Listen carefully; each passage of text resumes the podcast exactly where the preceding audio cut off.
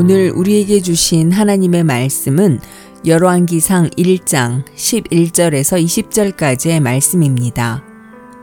나단이 솔로몬의 어머니 바세바에게 말하여 이르되 학깃의 아들 아도니아가 왕이 되었음을 듣지 못하였나이까? 우리 주 다윗은 알지 못하시나이다. 이제 내게 당신의 생명과 당신의 아들 솔로몬의 생명을 구할 계책을 말하도록 허락하소서. 당신은 다윗 왕 앞에 들어가서 아뢰기를 내 주 왕이여 전에 왕이 여종에게 맹세하여 이르시기를 내 아들 솔로몬이 반드시 나를 이어 왕이 되어 내 왕위에 앉으리라 하지 아니하셨나이까? 그런데 아도니아가 무슨 이유로 왕이 되었나이까 하소서. 당신이 거기서 왕과 말씀하실 때에 나도 뒤이어 들어가서 당신의 말씀을 확증하리이다. 바세바가 이에 침실에 들어가 왕에게 이르니 왕이 심히 늙었으므로 수넴 여자 아비사기 시중 들었더라. 바세바가 몸을 굽혀 왕께 절하니 왕이 이르되 어찌 됨이냐? 그가 왕께 대답하되 내 주여 왕이 전에 왕의 하나님 여호와를 가리켜 여종에게 맹세하시기를 내 아들 솔로몬이 반드시 나를 이어 왕이 되어 내 왕위에 앉으리라 하셨거늘 이제 아도니아가 왕이 되었어도 내 주 왕은 알지 못하시나이다.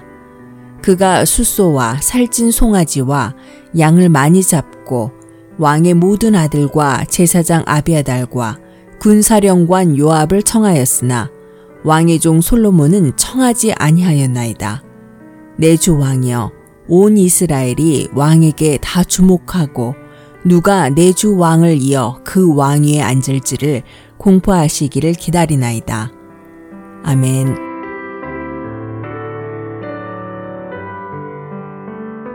안녕하세요.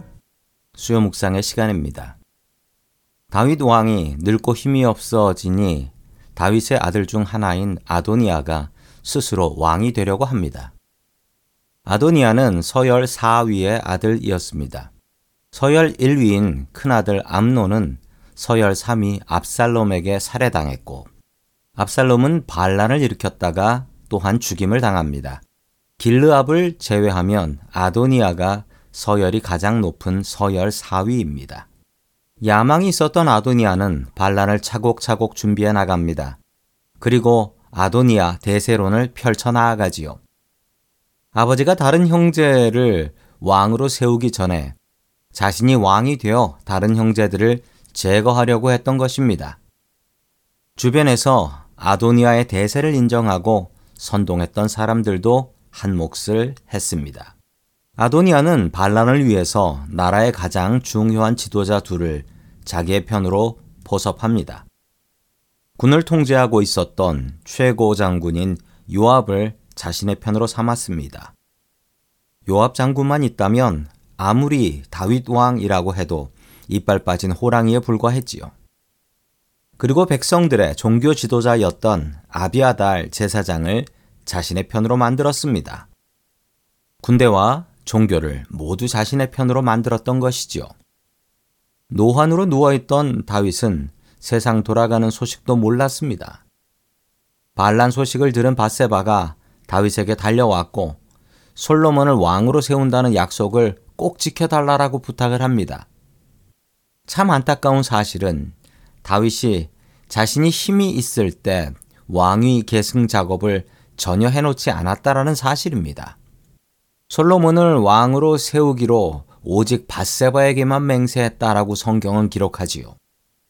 아무도 그 사실을 모르고 있었습니다. 다윗의 우유부단함 때문에 나라가 또 한 번 뒤집히게 됩니다. 끝내 사랑하는 자신의 아들인 아도니아도 솔로몬의 손에 죽게 되었던 것입니다. 다윗은 급히 아비아달 제사장의 반대파인 사독 제사장과 나단 선지자를 불러서 솔로몬을 왕으로 안수하게 합니다. 아도니아의 잔치에 참여했던 사람들은 이 소식을 듣고 모두 흩어져 버렸고 반란은 허무하게 진압되어 버립니다. 다윗의 우유부단함 때문에 아들을 하나 더 잃게 된 것입니다. 이때 다윗의 나이가 70세였다라고 합니다. 어쩌면 다윗은 아직 자신이 은퇴할 때가 아니라고 생각했을지도 모릅니다. 우리에게 남은 시간이 얼마나 될는지 우리는 알 수가 없습니다. 오늘이 우리 인생의 마지막 날이 될 수도 있습니다. 우유부단하지 마십시오. 지체하지 마십시오.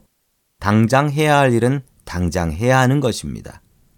그리고 내일이 없는 사람처럼 부지런히 사십시오.